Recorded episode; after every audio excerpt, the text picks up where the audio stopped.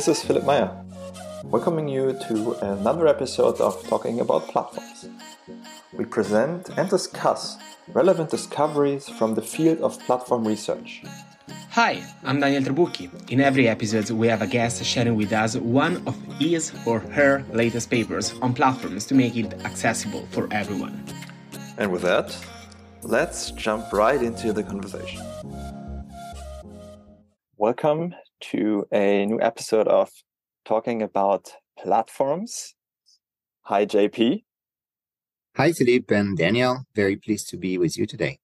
Hi, and JP. Hi, Philippe. Hi, Daniel. Um, of course, another very exciting guest today that I'm very happy to introduce. Today, uh, we have with us Jean Philippe Vergne. Um, Jean Philippe, called JP, is associate professor of strategy at the University College in London's School of Management. And JP examines the uh, evolution of capitalist societies at the intersection of technology and organization. In particular, how socially contested organizations affect the birth and renewal of industries. And recently, especially the um, emergence and birth of everything around a blockchain and decentralized um, protocols and, and companies and different types of organizations that emerge around these technologies. Um, and I'm super happy that we have a very exciting paper or set of papers that cover these topics and shed light on different um, terms that are con- people are that people are confusing in the in the world of, of, of platforms and I think that will be a very interesting uh, conversation. but before we jump into um, a paper and the paper discussion, uh, Daniel, how would you start this conversation? Well, I would say usual opening.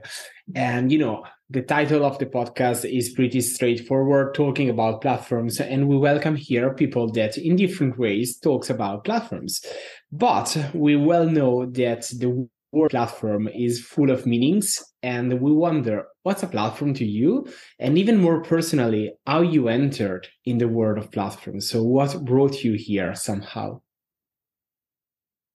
So i am new to the world of platforms uh, in a way and the way i got into it is actually a bit strange. Um, I was working for a few years on um, writing a history of how pirates contribute innovation that spread in capitalist societies and transform capitalist societies, uh, starting with you know the old school pirates on their ships and how they influenced the emergence of international trade starting in the 17th century. And when I was researching this particular topic, uh, I uh, got into uh, interviewing hackers who had uh, shaped uh, the birth of uh, the internet um, and shaped the way we use technology to communicate before the emergence of the web. And those were people who were active uh, in the 1980s, in the 1990s, uh, who were specializing in cryptography and reading about them and talking to some of these people, um, I realized that what they were doing at the time and, and it, what it was considered illegal at the time in the United States uh, had had a profound influence on our society today. So what, what they were doing was illegal because at the time in the United States, cryptography was considered a weapon by the government. So when they were sending emails to their uh, fellow hackers who were based in different countries, the email uh, with content about cryptography was considered uh, an illegal export of weapons. So some of them were arrested, and ended up in jail. Um, but what I discovered when uh, when reading about uh, all these part of, of the history of the internet, and that was around 2013 that I was doing these readings, is that some of the building blocks around cryptography that were developed uh, by these uh, internet pirates were actually influential for one uh, person or group of persons called Satoshi Nakamoto, who ended up developing Bitcoin using some of these cryptographic tools uh, alongside other technologies. And starting in 2013, 2014, I started researching um, Bitcoin, cryptocurrency, um, and blockchain technology. Um, and it was loosely connected to my background as a as an organizational researcher at first. Um, and it took me actually years to put the word platform on this particular phenomenon. But now, in hindsight, uh, it seems very obvious that Bitcoin and other cryptocurrencies and, and blockchain systems are platforms. Um, but it took me years to get to this obvious uh, framing of the phenomenon. And I think the reason why it took me years to become a platform scholar uh, and realize that all these things that I was researching were actually platforms is the fact that we're not used to looking at digital platforms uh, that are structured, organized in this way. Typically, when we think about platforms, we think about Facebook.com, we think about Instagram, we think about WhatsApp. They are uh, digital infrastructures that allow connections between multiple parties.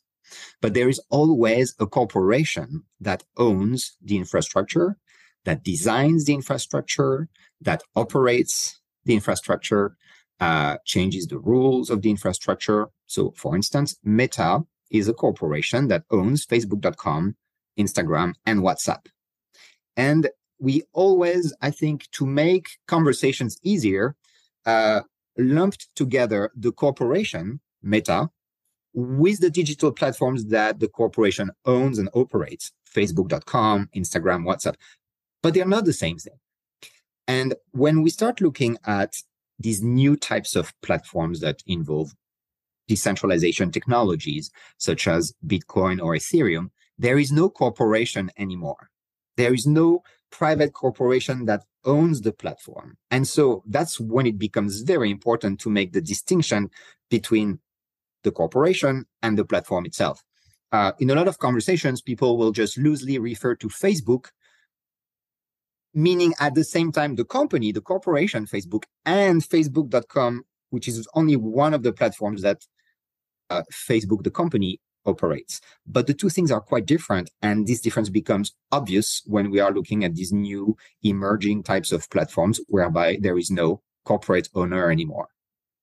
And that's how I got into it and I think also a, a unique perspective coming from the the Bitcoin and uh, decentralized side of things first, and then exploring uh, the platform. I think there there's a long list of, of scholars and practitioners who like now start to explore this, uh, like coming from the I think um, uh, Bitcoin mania uh, that that started a, a few years ago, um, and exploring like technical opportunities uh, and and uh, decentralization. Um, and as you really nicely uh, point out in in the paper that I introduce in a in a second, many platforms of the traditional type claim that they are decentral or have decentral components, and you very nicely describe where this is true or not true and where there is a a, a gray zone and a necessary differentiation between words, decentralization, distribution, how each of these two mean and what implications each of these two have when they're uh, implemented. The title of the paper is Decentralized versus Distributed Organization, Blockchain, Machine Learning, and the Future of the Digital Platform. It is published in Organization Theory in 2020. And of course, we will, as always, link the paper in the show notes. And with that, JP, um, I invite you to introduce your wonderful work to our listeners. Yeah, thank you. So the the the idea behind this this paper was to uh, kind of unpack some of the uh, uh, notions which have become buzzwords uh, to kind of uh, outline a research agenda um, for uh, studying digital platforms in a in a 21st century. And uh, uh, the idea is, uh, yes, as soon as we talk about digital platforms, we hear claims about being decentralized, and these claims they they are quite understandable at first sight. if you think of Twitter, well, Twitter is millions of users who independently create content and post it on twitter.com. So in that sense, content production is decentralized uh, because every user can do it independently. But um, having dispersion in terms of content production uh, is quite different from being decentralized in general. And I think uh, recent events since the uh, the purchase of Twitter by Elon Musk have just been a great reminder of that, where we see that now there is one person uh, who can um, decide to change the rules of the game for everyone who is involved with the platform. And in that sense, uh, if only one person can change the rules of the game overnight about who gets verified, how, um, what rules will determine whether an account is banned or authorized, and things like that. If it can all come from one person, it becomes very hard to make a claim that there is a lot of decentralization happening here. And again, uh, I think the confusion uh, comes from not distinguishing between the corporate owners of platforms and the infrastructure itself, the digital platform itself. So um, I think the, the, the notion of decentralization is uh, is a is a bit slippery because it's quite vague and people employ the term to mean very different things. Uh, what's quite interesting is like, uh, you know, I was trying to look into the history of that notion, uh, and I have found uh, that uh, there was a political group during the French Revolution that called themselves the decentralists. Uh, and it seems to be one of the older uses of the term decentralization that I could uh, that I could uh, trace back the concept to. Uh, and so it's it's it's an old notion uh, that has something to do with uh, the dispersion of authority within a within a political system. Um, and so it is about authority, which is a legitimate exercise of power. Um, and authority can many different forms and shape. When I was um, studying the old school pirates who were in the 17th century, uh, you know, uh, operating ships independently, um, the way they were organized was decentralized. Um, uh, by contrast with the way the merchant marine uh, was organized at the time. So uh, the merchant marine were, was organized as part of uh, either uh, uh, an army uh, controlled by a government or a trading corporation that was controlled by shareholders, like the East India companies, the West India companies, etc. And it was, there was a corporate structure, and on board of the ship, there was a managerial structure. So there was a hierarchy. Uh, and what the pirate crews did differently is remove that hierarchy um, and have more democratic consult- consultation systems on board where uh, every pirate, every crew member could vote um, to give an opinion about what should be uh, the crew's next move. And so what that meant is that there was more dispersion of authority. It was not a top down process anymore, guided by a managerial hierarchy, but it was more of a horizontal consultation process. And so um, if you look at the history of these pirate movements, whether you're looking at them on the high seas or you're looking at the early days of the pirate radio movement or the early days of hackers on the internet, you find this same mode of organizing, which basically always boils down to adding more dispersion to authority, to the way authority is designed and exercised within a system. Um, and so it doesn't really matter at the end of the day whether on Twitter every user can post some content. Uh, this is a very marginal peripheral phenomenon. What really matters is whether uh, there is access to information for everyone equivalently uh, inside the platform and whether uh, people can contribute equ- equally to decision making within that platform. And these two dimensions, the ability to access information that is relevant and the ability to contribute to decision making, I think they are fundamental to the notion of authority. And that goes back to uh, fundamental uh, work on organization theory coming from uh, Herb Simon in the 1940s and 50s, uh, and Simon was really envisioning uh, information processing and decision making as the two fundamental aspects of organizing. So the way I like to frame uh, the discussion around decentralization is by actually almost excluding the world altogether and say, let's talk about authority dispersion and let's look at the various dimensions of authority dispersion that matter uh, within a system. And I think there are two uh, access to information and the ability to contribute to decision making. That's uh, that's very interesting. You're bringing a discussion uh, on a very you know hot and and and popular also topic at a completely different level. And uh, one of the things that I found uh, very interesting in your paper is the fact that uh, instead of talking about contributions, you talk about predictions, which is extremely interesting. And talking about these two concepts, uh, you take a very clear stance uh, on what the governments may do regarding these kind of organizations and digital platforms in a, in a broader sense. And I was wondering, would you tell us something more about it? So, what do you think about the role of institutions at large in this game between des- decentralization and different types of organizations? Mm-hmm. So, when we look at uh, government and regulatory responses to the emergence of these new uh, uh, types of uh, organizations, um, we see that there is a lot of uh, prudence, a lot of reticence, even sometimes to make a bold move, a definitive move, because it takes time to understand what's going on, because this is quite new. So if we look at these two dimensions, the first one being uh,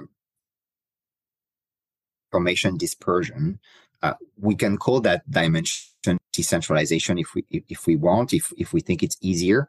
And then on the other end, there's this other dimension which is uh, decision making dispersion. Like everybody has a right to vote on decisions. For instance, that would that would be very dispersed type of decision making. We can call that other dimension distribution if we want. But but it can help understand the nuance between the two, but perhaps just referring to information and decision making dispersion is just clearer for for uh, our audience today. Um, we see that there is there is something fundamentally new. Regulators and governments uh, they focus on understanding particular types of entities. So they will regulate uh, corporations, for instance. That's one entity that they can regulate uh, in various ways through um, competitiveness and market uh, regulators, uh, through securities regulations and things like that. Um, what they are used to seeing uh, when they uh, observe corporations is a clear hierarchy of responsibility, whereby there are um, there are managers uh, who have the authority to make particular kind of decisions. And so when something goes wrong, there's a clear line uh, of accountability that can be identified. And there are people who must respond to questions that society at large may have about the actions of this and that corporation. When we have a broad dispersion of decision making, meaning we don't really have uh, people, nodes, agents uh, who are solely responsible for the actions of an entity, it becomes much harder to identify who is accountable. Um, and I think Bitcoin represents the most uh, extreme example of of uh, authority dispersion, because we have, for the first time in history, an entity that has grown to become global, uh, with dozens of millions of uh, users at this point, uh, thousands of people who contribute software code, thousands and thousands of people who contribute uh, computer power, and they're called miners uh, in the case of Bitcoin, but essentially they contribute resources for the platform's infrastructure. These people are located all over the world. They are dispersed geographically. Uh, they all uh, they all have a say in different ways about what's going to happen next for the platform. The developers uh, who contribute code, they can uh, contribute new ideas about where the platform uh, should focus its effort. Um, the people who contribute uh, resources, the miners, they get to vote, uh, to approve and activate uh, proposals made by the, the developers. Um, and and so we have this uh, broad dispersion of authority within the platform. Uh, we had seen that in the past, looking at uh, other free and open source software initiatives. We had seen that with Wikipedia. We had seen that with Linux. What is new here, though, is that Bitcoin has a market value. I can I can actually buy into Bitcoin. I know that Bitcoin is worth 300 billion, 500 billion, 900 billion dollars depending on, you know, the calendar day you're looking at. Uh, and so for the first time in history, that has never happened before, we have a global organization uh, that has broadly dispersed authority and yet has a market value. Before we only had that with online communities such as Linux or Wikipedia that didn't have a market value. But now we have a, we, we, we can actually build incentives into the system so as to uh, uh, create a valuation mechanism, much like a traditional corporation, but without having to have managers, without having to have stricto sensu shareholders, without having to have employees. In fact, Bitcoin does not have employees. And so for regulators, but really for everyone else, this is, you know, this is puzzling. This is mind boggling. We have this massive thing that's worth dozens of billions, and yet no one seems to be in charge on paper. So how do we regulate this? How do we make this fit with our broader project as a society? Um, what is this thing that the, the, the, an example of? You know, I'm having these, these, these conversations with people who, who see in Bitcoin uh, and other similar projects an extreme form of capitalism.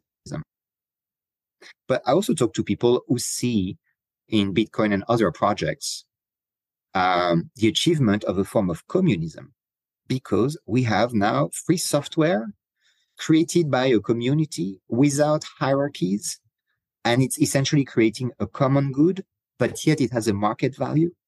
Right. So we we are puzzled when we look at this. And so uh, it takes a lot of time for governments to figure out uh, how they're going to treat, how they're going to handle these uh, innovations. But I think it's important to take uh, a minute and pause and and just uh, acknowledge how incredible this thing is to begin with, and how new it is. Uh, looking back at at the history, we've never had that before. I think also it's it is super super interesting, especially when you look at how it emerged basically from the from the bottom up and grew to to what it is and what it became right now and all the like potential that it that it has.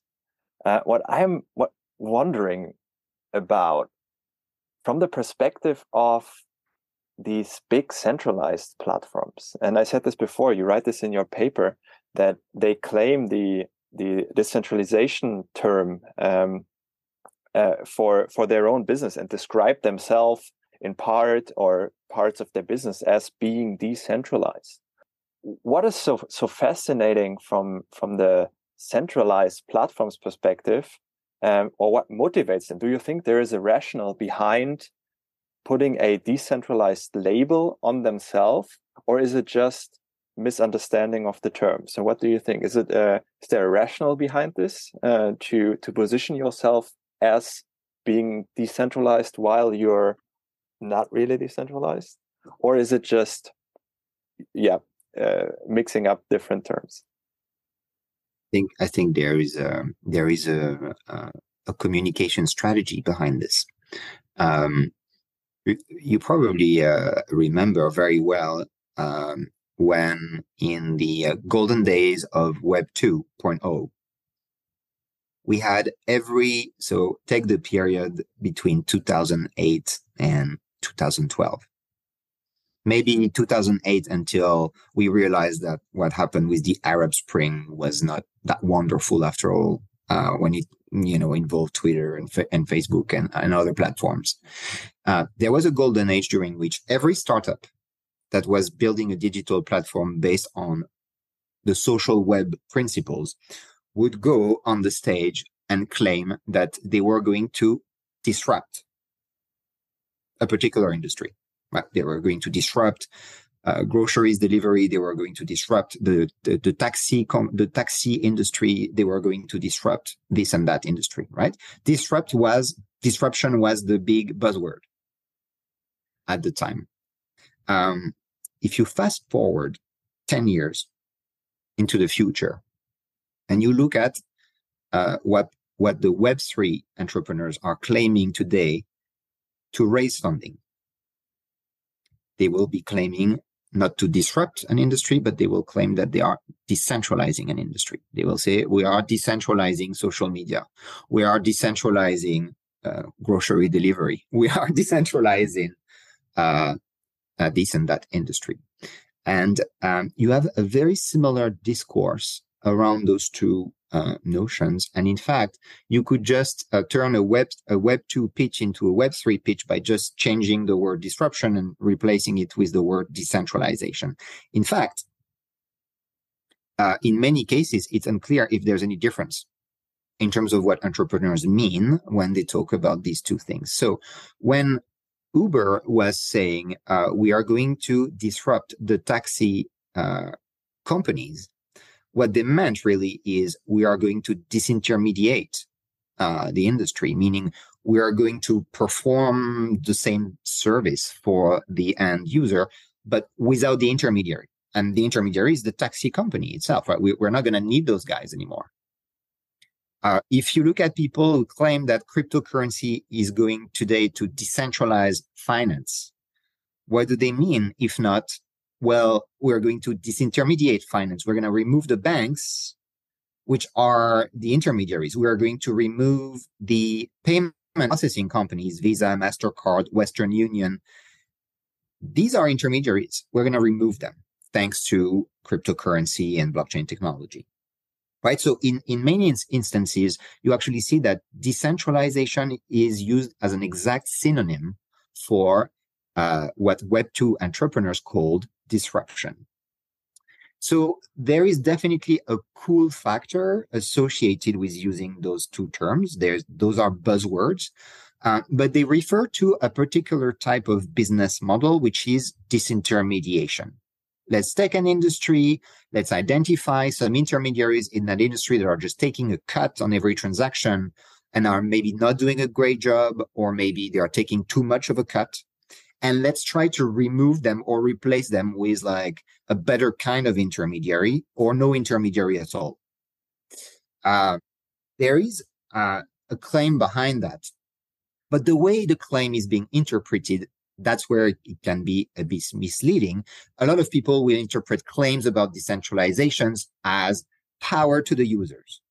Uh, the user will be able to access all the information in the system. They will be able to know how things work. They will be able to see the code, uh, and they will be able to vote and, and and and as a community decide on the next steps on where the system should go. Well, no, that's not how. That's not what's going on. That's you as a, as a user of Uber. I don't get to decide what is the next policy that the company will implement regarding pricing. Uh, but similarly, um, in as soon as we have a managerial hierarchy in place, the users don't get to decide very much uh, uh, about the next steps that the organization will make. So this is the novelty maybe that Web3 is promising. Some sometimes uh, the promise is bogus. It's just a PR move, um, particularly when it involves corporations that are structured in a very traditional way. But some some other times there is actually a promise that could be credible uh, when the project is structured around um, a decentralization technology such as blockchain that enables the platform to operate without traditional shareholders and without traditional managers. And instead asks every user to be a co-owner of the platform through uh, ownership of digital tokens and to also contribute to decision makings uh, decision making about the platform and where it's going to go uh, by saying, you know what, every token gives you one vote. So you can actually use your stake in the platform to tell everyone else on the platform where you would like to go, where you would like the platform to be in the future. And in fact, every user becomes a manager and every user becomes an owner of the platform in that system. And this is where uh, I think a claim about decentralization can make sense and not just be uh, a cool factor that makes it sound like an exciting project where in fact maybe there is not nothing too new about it.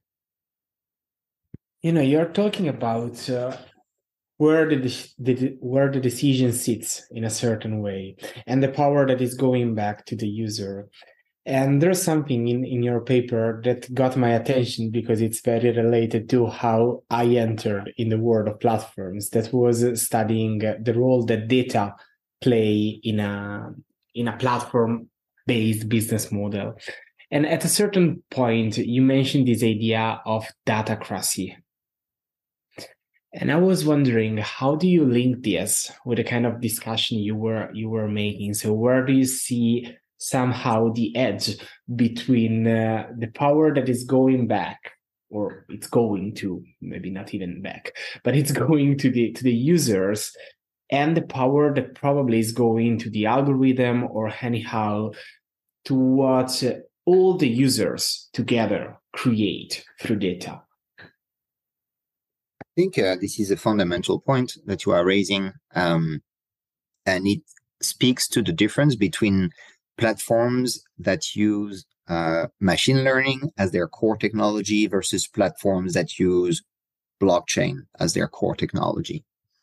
Um, platforms that use machine learning as their core technology typically uh, will want all the user data concentrated in one place so that data can be uh, collated, uh, synthesized, analyzed, and used for prediction and this ties into a very well-known business model, which is if we can predict some aspect of the behavior of the users, we can sell those predictions to advertisers.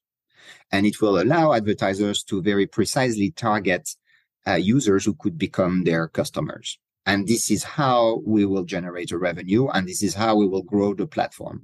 For that to happen, you want all the data uh, collected in a very systematic way. And it becomes very convenient to have all that data uh, hosted in a somewhat concentrated fashion uh, because it's more amenable to analysis uh, when it's done in this way.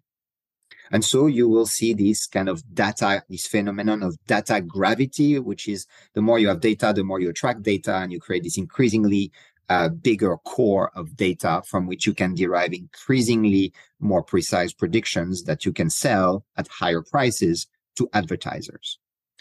Um, cool. This idea of data gra- of how you said it, data gravity. Yes, data gravity. It's, it's a notion that was proposed by a uh, a manager, an IT uh, manager, uh, I think in 2010, called Matt Crowry. So this is not uh, this is not my idea, but I think the term I think is you know you imagine like a black hole getting bigger and bigger as it absorbs matter in the universe. You you have a bit the same idea um, when you look at digital platforms that are powered by machine mm-hmm. learning, mm-hmm. and in a way it provides a metaphor to intuitively understand why we have platform behemoth, why we have you know one massive Amazon.com, why we have one massive facebook.com and how you know we have this uh, oligopoly of big tech companies that have formed over time thanks to this data gravity. Um, on the other hand uh, we have an opportunity to structure data in a different way by keeping the data close to the user as opposed to putting it all in the same place uh, if we keep the data close to the user uh, if we disperse access to data and access to information, uh, we will not be able maybe to create these very specific, precise prediction models. Maybe we will not have uh, predictions to sell to advertisers, but we will have something else. Uh, we will have an ability uh, for uh, users um, to operate in an environment that has more transparency about where the data uh, is located, that will have more transparency about uh, what data is private and what data is public. Um, there will be more opportunities to build upon this mass of data um, in a way that is non-proprietary. Um, and so that implies a very different kind of uh, growth model for these kind of platforms. And maybe the advertising model is not the right model there because it will become uh, slightly inconvenient to sell predictions, maybe even impossible to sell predictions to advertisers if you do not pull all the data together to create those predictions in the first place. Um, but instead, you may be able, able to create different business models. Uh, and there's a lot of experimentation going on these days uh, with these business models whereby um, you will, uh, for instance, pay with micropayments using a token uh, for service, but at a very, very low level uh, for uh, as much as you want to use that service in, in, some kind of metered connection to a, to a service, which is a model that you see uh, currently being used with the IPFS, which is like a cloud and st- uh, storage uh, system that is heavily decentralized in terms of uh, data and offers an alternative to like Dropbox and other typical traditional cloud storage solutions. Um, and so we have here uh, uh, very different models that are competing, uh, that are centered around very different technologies. Um, and I think uh, there is no clear uh, winning solution. But if we look at again this very recent event surrounding Twitter uh, and the takeover by Elon Musk, um, it is it is really um, fascinating to see the kind of criticism that people have about uh, the first decisions that are made by Elon Musk. Um, seeing also some people encouraging users to uh, resign from Twitter uh, and close their account and move to uh, an alternative. One of them that has been discussed a lot lately is Mastodon. And Mastodon is uh, a free and open source software that is not uh, that that is used to create a digital platform. It's not owned by a corporation, and it keeps the data close to the users. So users can create a server, their own server. It's called an instance uh, in, in Mastodon, but really is the same idea as a node in the network. But it's, it stays local. The data say, stays locally on that particular uh, node. Uh, and we have like smaller communities that can uh, vote and design their own rules for their node and the people that will connect to their nodes. And at no point in time is all the data from all the nodes aggregated in one central place. Uh, and so we see these uh, clash between the centralized and the decentralized models uh, across industries. And I think a, a fantastic example is what's going on between Twitter and Mastodon these days. Fantastic a, a related topic, um, and also something that you that you mentioned uh, and that we talked about before, um, users becoming managers, having more ownership about their their own data. And when I look into companies where decision making is not so dispersed uh, and more centrally organized around often very well educated, very experienced people who are very good at making decisions and handling the responsibility and understanding the responsibility that comes with these decision making. Um, you mentioned in in the paper there might be a new rule, a new role of of business schools, and uh, here my my question to you would be: What is the role that universities, maybe in general, can play in helping to disperse uh, the accessibility for decentralized systems where users have more responsibility, have more opportunity to act and to decide. But how do they get the necessary knowledge to understand and do that? And what's the role universities can can play here? Yeah, that's a that's an ongoing discussion. I think for everyone involved in training uh, students, whether it is in business schools or, or other types of schools, but business schools are particularly uh, uh, in the line of sight here. um, for new jobs in new types of organization. So if we go back to some of the examples we've discussed before, look at uh, students that are excited today about what's going on in the Ethereum ecosystem and they want to be a part of it. Well, Ethereum is um, an organization, uh, a platform, so uh, that has management principles, but does not have managers. Bitcoin is another example. Bitcoin has management. It doesn't have managers. No one is a manager for Bitcoin.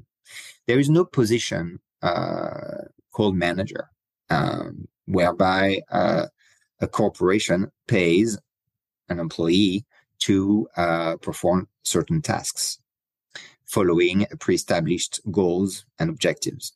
Um, so what does that mean for a business school? Its purpose is to train managers. If we are to have an increasing uh, uh, portion of society that is um, operated uh, with digital platforms that have management pr- principles, but without managers, should the focus of business schools still be s- exclusively uh, the training of managers? Or should we actually rethink um, the way we design our curriculum and the way we prepare students for uh, making an impact in the world, including outside these traditional positions that are called managerial positions. And I believe that increasingly our duty as business schools, but also our incentive as business school who want to survive and who want to be successful and grow is to take into account this new reality and understand that uh, the traditional boundaries of corporations um, they used to define uh, uh, the, the, only way to go. Uh, but today, uh, I think over the last few years, business schools have increasingly uh, become aware that students want to work in social enterprises, want to work in NGOs, and, and, and so in, in contexts that are slightly different from the typical, the traditional corporation, but still have a lot in common with traditional corporations. But in the last couple of years, we have seen, and particularly since the pandemic, an increasing amount of students who are excited about building for Web3 and joining protocols, uh, joining projects, joining communities whereby there is no managerial position for them. So how do we train them? What do they need to know to be successful in these environments? Um, and uh, this ties back into the broader theme of about the future of work because this is really one of the possible futures uh, of work that is now available for for students graduating these days and which was not available to us uh, 10 years ago. So it i think it's uh, uh, it's a massive question to tackle for for business schools today. Looking at uh, talking about uh, massive questions and future oriented thinking going towards the closure of this uh, chat together. What do you see in the future of your research? Where are platforms going? What's you made predictions in the paper but even more than that uh, what do you see coming? What are you working on? So one of the uh, projects that i'm quite excited about these days is um, working uh, in collaboration with uh, regulatory agencies and governments uh, to uh, build uh, a framework that will enable decentralized platforms to innovate, to grow, to thrive, uh, and to um, offer competitors an alternative, additional competition against the traditional centralized platforms, including those that have become uh, part of, of an oligopoly that uh, regulators across the world now are becoming very mm, suspicious of. And so, helping with building a framework uh, that's that's make uh, that make it clear how you can today uh, contribute to a protocol and have that be your career. Uh, develop free software and a revenue model on top of it as part of a digital platform.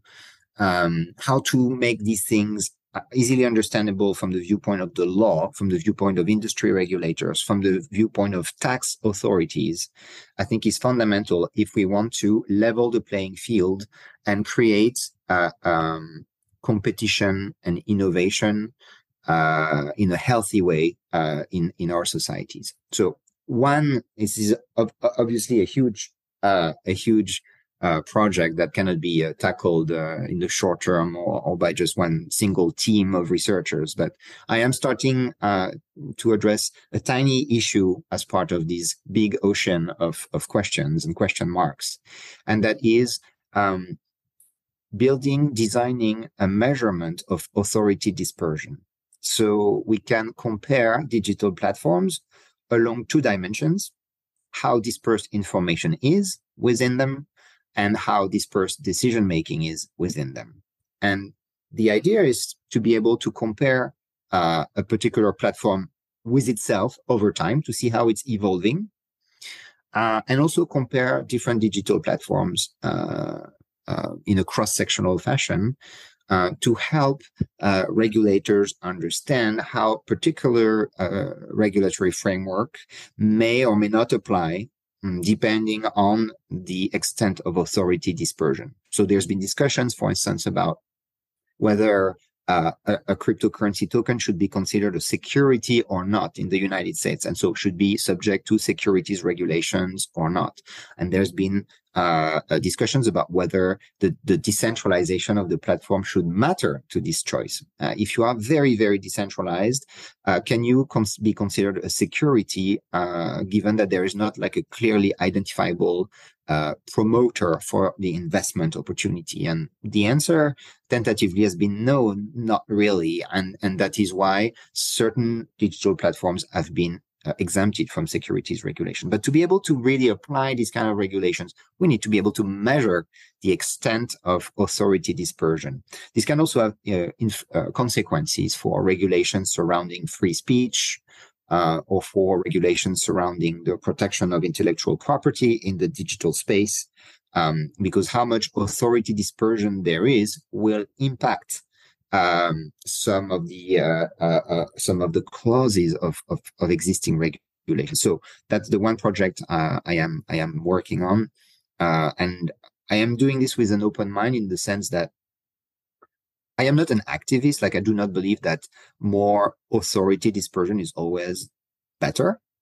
Um, I think what we will find by continuing to do research in this particular area is that um, certain levels of authority dispersion are better than others for achieving particular things.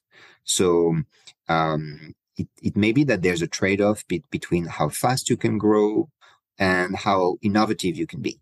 And that different levels of decentralization or authority dispersion uh, will be more or less adequate depending on the goal you are trying to optimize for. Um, and so by designing this measurement uh, with with a team of researcher, I am I am hopeful that we can you know better understand uh, the development of these uh, of these digi- digital platforms that are decentralized uh, and kind of uh, help guide their growth uh, to achieve socially beneficial outcomes.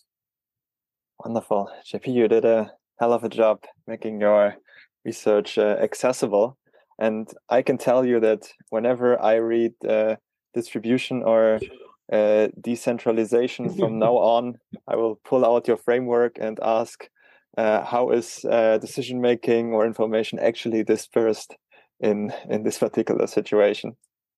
Uh, thank you very well, much. That, for, that, sounds good. For that.